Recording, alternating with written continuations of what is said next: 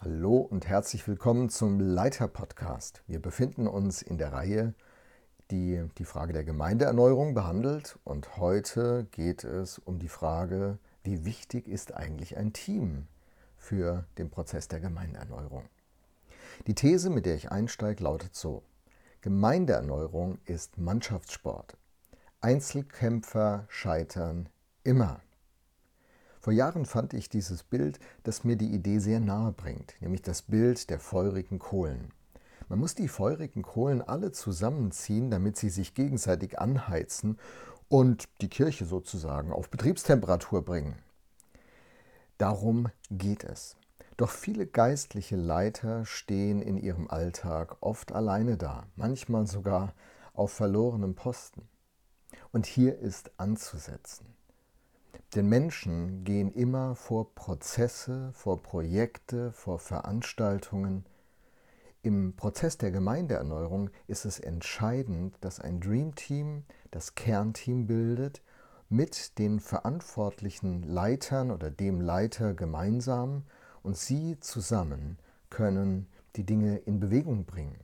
So hat Gott sich überhaupt den Gemeindebau gedacht. Viele Glieder, ein Leib, 1. Korinther 12. Epheser 4.11, die Dienste, die zusammenwirken, die dann die Heiligen zurüsten, so ist die Idee. Und doch besteht die Versuchung, das Ganze umzukehren. Warum?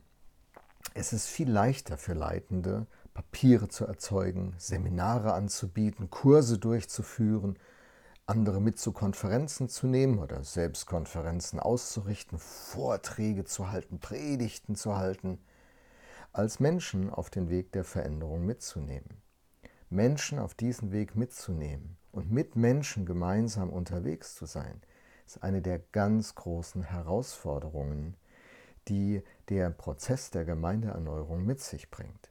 Es ist sozusagen ein kritischer, ein wichtiger, ein entscheidender Punkt. Gemeindeerneuerung wird so gut gelingen, so gut Leiter andere Mitarbeitende mitnehmen können. Und das Ganze geht natürlich auf der Basis von Vertrauen, denn Vertrauen ist die Währung des Leiters, wie ich immer wieder hier an dieser Stelle sage.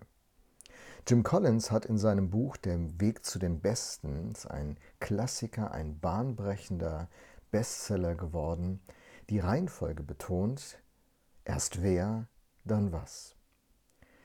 Er hat diese Einsicht aus intensiven wissenschaftlichen Untersuchungen, die, mit, die er mit seinem Team über einen längeren Zeitraum durchgeführt hat, herausgefunden.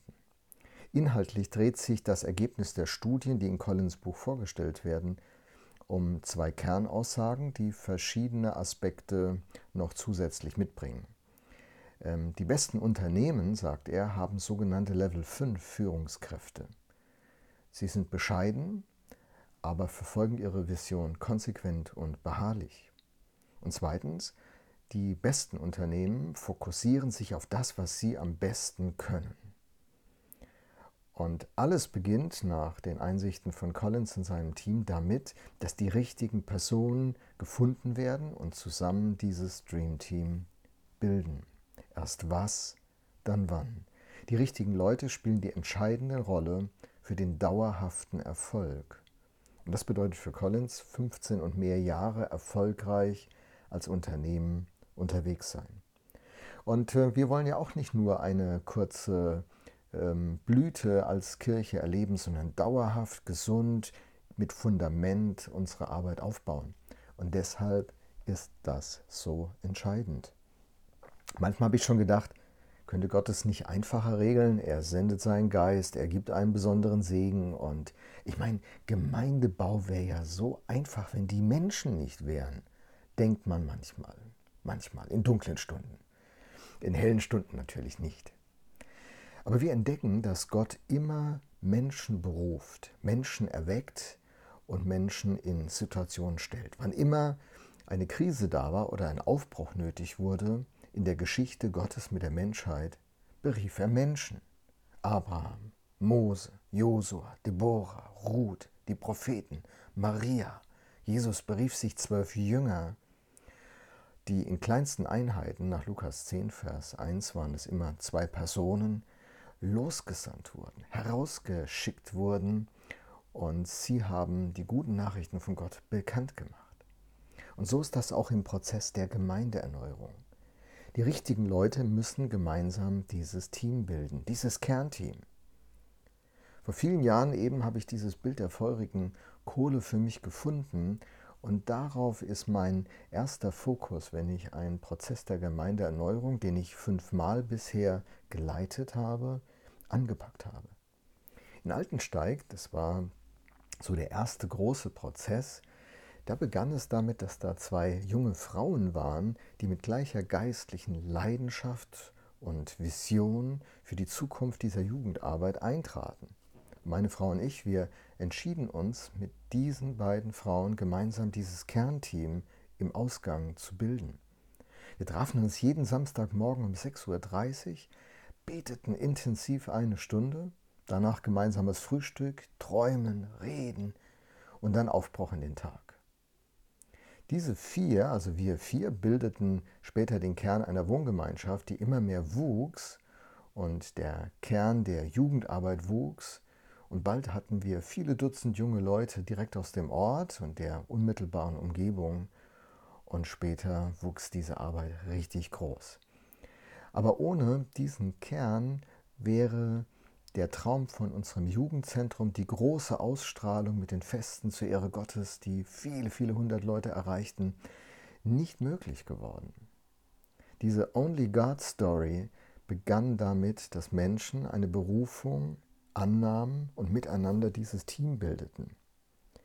Die beiden jungen Frauen haben dann ihre Arbeitszeit reduziert und andere sind dazugekommen. Und wenn ich heute zurückdenke, muss ich sagen, der Aufbruch in Altensteig wäre nicht möglich gewesen ohne dieses Kernteam. In Oldenburg, das war dann die erste Gemeinde, in der ich als leitender Pastor sozusagen tätig war, wobei es gab ja keinen anderen wie mich, also der Pastor, ich war noch keine 30 und ähm, ja, da musste ich starten. Und wieder suchte ich dieses Team, da gab es einen engagierten Ältesten, noch ein paar weitere Mitarbeiter, die es gut meinten. Aber diese starke Teamdynamik wollte nicht aufbrechen. Hey, das war sehr ernüchternd für mich nach dieser tollen Erfahrung im Schwarzwald. Aber die Berufung nach Oldenburg war so klar gewesen. Nach sechs Monaten waren Heike, meine Frau und ich entnervt von der Lethargie. Wir stellten fest, dass die Interessen und die Prioritäten von vielen Leuten in der Kirche, die eigentlich Mitarbeiter waren, nicht auf den Auftrag von Jesus und seine Gemeinde gerichtet waren. Das war okay, man machte manches, aber die Leidenschaft fehlte. Und man fiel sogar phasenweise zumindest gefühlt negativ auf, wenn man mit Leidenschaft Kirche bauen wollte. In Alzey, dem Ort, wo ich zum Glauben gekommen war, sagte man mir ja auch, du kühlst ja auch noch ab. Mann, was waren das für Visionen von Leuten, die lange in Kirche waren? Und so Sprüche erntete ich dann auch in Oldenburg. Hey Lothar, jetzt sei mal entspannt, rede nicht so viel von Gemeinde, es gibt doch auch noch ein anderes Leben. Lass uns zusammen auf den Tennisplatz gehen, meinte mal ein Mitarbeiter zu mir. Ich meine, nichts gegen Sport. Ich bin ja nicht mit Churchill, no sports. Aber die Leidenschaft für die Kirche, das sieht doch irgendwie anders aus. Und so begegnete ich diesem Motto, das ich heute umdrehen würde. Ähm, nicht das Beste, nur die Reste, müsste man sagen. Aber eigentlich ist ja unser Motto äh, keine Reste, nur das Beste für Gott. Aber da war es irgendwie komplett anders. Und interessant, ihre Augen leuchteten bei anderen Themen. Das Geld floss in andere Projekte. Die Kirche bekam das, was eben übrig blieb, an Zeit, Kraft, Talent, Finanzen, Engagement. Und wie oft hörte ich diesen Satz, ich bin so ausgelastet, mein Leben ist so voll. Ja, womit denn? Die Frage ist aber, was füllt dein Leben aus? Was soll es ausfüllen von Gott her? Und da ist diese Leidenschaft für die Kirche, für Menschen, für soziale Verantwortung, für das Zeugnis von Jesus Christus in dieser Welt. Deswegen gibt es doch die Kirche. Manchmal dachte ich schon, wer hält dir denn die Knarre an den Kopf, dass du so auswegslos bist, dass du keine Zeit und keine Ressourcen mehr für die Kirche übrig hast. Gut, man kann sich da echt aufreiben, ihr merkt es. Bis heute schüttel ich über solche Haltungen ehrlich gesagt schon den Kopf. Mit Menschen dieser Einstellung wird es ganz schwer nur möglich sein, etwas Dynamisches in der Kirche aufzubauen. Wir brauchen Leute, die leidenschaftlich und voller Hingabe ihr Bestes geben, ihr, ihr Erstes geben, um äh, die Sache von Gott voranzubringen. Und ähm, in Oldenburg tauchten dann Leute auf und, und auch Leute aus den, den Reihen wurden wach, die dann andere Prioritäten hatten, andere Leidenschaften, eine andere Hingabe lebten. Das verschob so vieles in unserer Kirche. Wie gesagt, es war natürlich schmerzhaft und nicht alle wollten mitgehen. Aber nach und nach entstand dieses Team, dieses Dream Team, das mit Leidenschaft und in Einheit und mit Begeisterung und Gebet und Hingabe einen Traum begann zu träumen. Und der Weg der Erneuerung, der begann dann auch in Oldenburg. Ich könnte fortsetzen und will das auch machen. Im nächsten Teil. Bis bald. Danke für dein Zuhören.